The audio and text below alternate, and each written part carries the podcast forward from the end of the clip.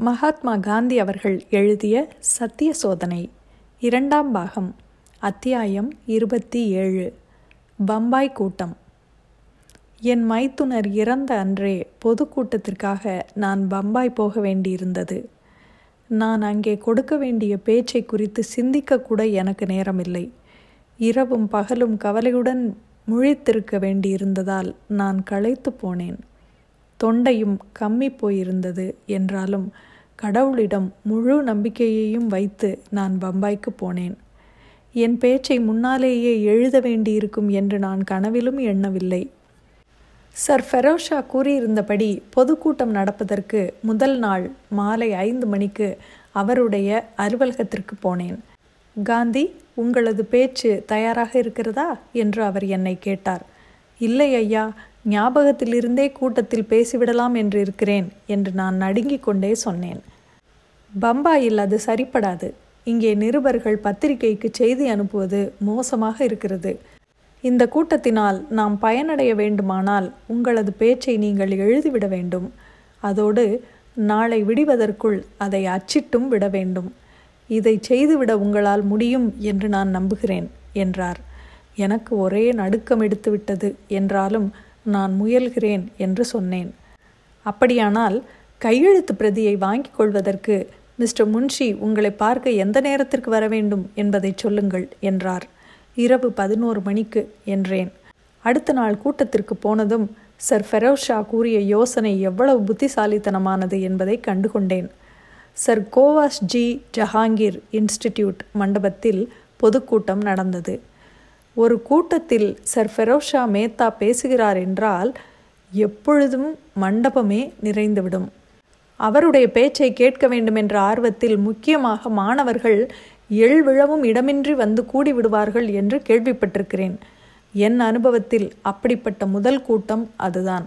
நான் பேசுவது சிலருக்கு மாத்திரமே கேட்கும் என்பதை நான் தெரிந்து கொண்டேன். என் பேச்சை படிக்க ஆரம்பித்ததுமே என் உடம்பெல்லாம் நடுங்கியது. உறக்க இன்னும் கொஞ்சம் உறக்க பேசுங்கள் என்று கூறி சர் ஃபெரோஷா தொடர்ந்து என்னை உற்சாகப்படுத்தி கொண்டே இருந்தார். அது என்னை உற்சாகப்படுத்துவதற்கு பதிலாக என் குரல் மேலும் மேலும் குறைந்து போகும்படியே செய்தது என்பது என் ஞாபகம். எனது பழைய நண்பர் ஸ்ரீ கேசவராவ் தேஷ்பாண்டே என்னை காப்பாற்ற வந்தார். என் பேச்சை அவர் கையில் கொடுத்து விட்டேன். அவருடைய குரல்தான் அதற்கு ஏற்ற குரல். ஆனால் கூடியிருந்தவர்களோ அவர் பேச்சை கேட்க மறுத்துவிட்டார்கள் வாச்சா வாச்சா என்ற முழக்கம் எங்கும் எழுந்தது. ஆகவே மிஸ்டர் வாச்சா எழுந்து என் பேச்சை படித்தார்.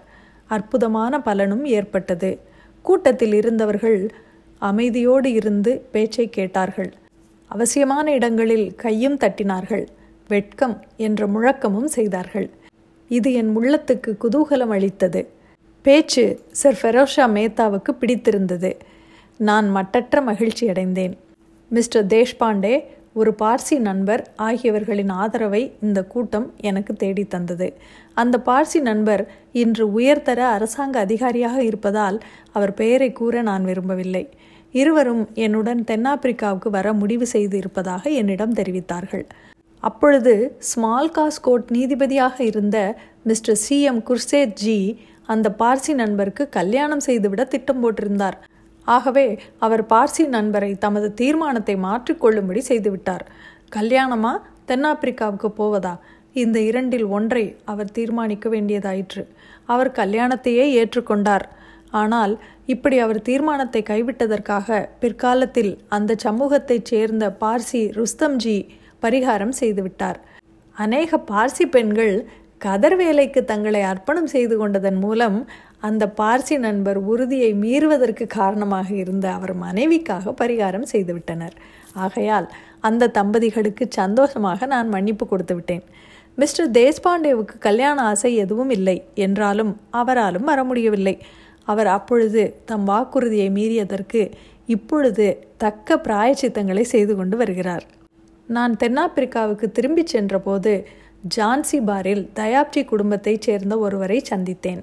என்னுடன் வந்து எனக்கு உதவி செய்வதாக அவரும் வாக்களித்தார். ஆனால் அவர் வரவே இல்லை. அந்த குற்றத்திற்கு மிஸ்டர் அப்பாஸ் தயாப்ஜி இப்பொழுதும் பரிகாரம் தேடி வருகிறார். இப்படி சில பாரிஸ்டர்கள் தென்னாப்பிரிக்காவுக்கு போகும்படி செய்ய நான் செய்த மூன்று முயற்சிகளும் பலன் அளிக்கவில்லை. இது சம்பந்தமான இன்னொரு நபரையும் எனக்கு நினைவிருக்கிறது. அவர் மிஸ்டர் பெஸ்தான்ஜி பாத்சா நான் இங்கிலாந்தில் இருந்த காலம் முதல் அவருடன் நட்போடு இருந்தேன். லண்டனில் ஒரு சைவ உணவு விடுதியில் அவரை முதல் முதலில் சந்தித்தேன். அவருடைய சகோதரர் ஸ்ரீ பர்ஜோஜி பாத்சா ஒரு கிறுக்கர் என்று பெயர் பெற்றிருந்ததைக் கண்டு அவரை குறித்தும் எனக்கு தெரியும். நான் அவரை பார்த்ததே இல்லை. அவர் விசித்திர போக்குடையவர் என்று நண்பர்கள் சொல்லியிருக்கிறார்கள். குதிரைகளிடம் இறக்கப்பட்டு அவர் குதிரைகள் பூட்டிய டிராம் வண்டிகளில் ஏறுவதில்லை. அவருக்கு ஞாபக சக்தி அபாரமாக இருந்தும் பரீட்சை எழுதி பட்டங்களையும் பெற மறுத்துவிட்டார். சுயேட்சையான மனப்போக்கை வளர்த்து கொண்டிருந்தார். பார்சி வகுப்பினராக இருந்தும் அவர் சைவ உணவே சாப்பிடுவார். பெஸ்தான்ஜி இப்படிப்பட்டவர் இல்லை. ஆனால் அவரது புலமை லண்டனிலும் பிரபலமாக இருந்தது. எங்கள் இருவருக்கும் இருந்த ஒற்றுமை சைவ உணவுதான். புலமையில் அவரை நெருங்குவது என்பது என் சக்திக்கு அப்பாற்பட்டது. அவரை நான் பம்பாயில் மீண்டும் சந்தித்தேன். அவர் ஹைகோர்ட்டின் பிரதம குமாஸ்தாவாக வேலை பார்த்து வந்தார். நான் அவரை சந்திக்கும்போது அவர் உயர்தர குஜராத்தி அகராதி ஒன்று தயாரிக்கும் வேலையில் ஈடுபட்டிருந்தார்.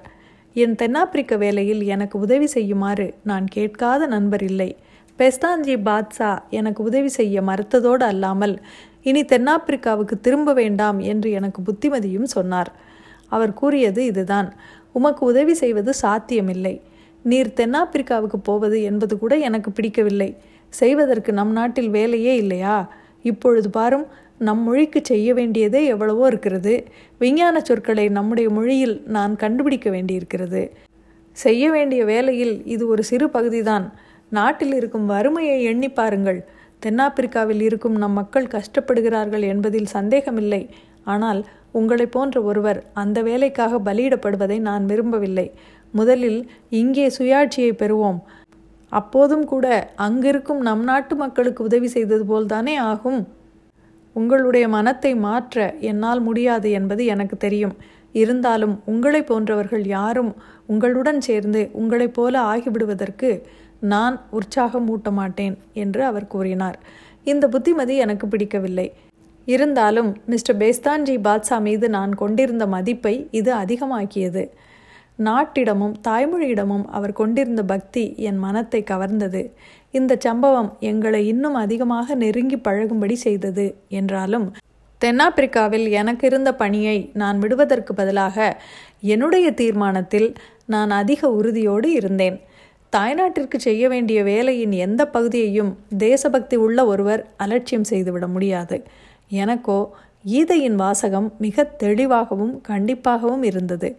நன்றாக அனுஷ்டிக்கப்பட்ட பிறருடைய தர்மத்தை விட குணமற்ற தனது தர்மமே சிறந்ததாகும். தனது தர்மத்தை நிறைவேற்றும் போது இறப்பது சிறந்தது. பிறர் தர்மம் பயத்தை கொடுப்பதாகும். என்பதுதான் அந்த வாசகம். இத்துடன் அத்தியாயம் இருபத்தி ஏழு முடிவடைகிறது. மீண்டும் இரண்டாம் பாகம் அத்தியாயம் இருபத்தி எட்டில் சந்திப்போம். நன்றி.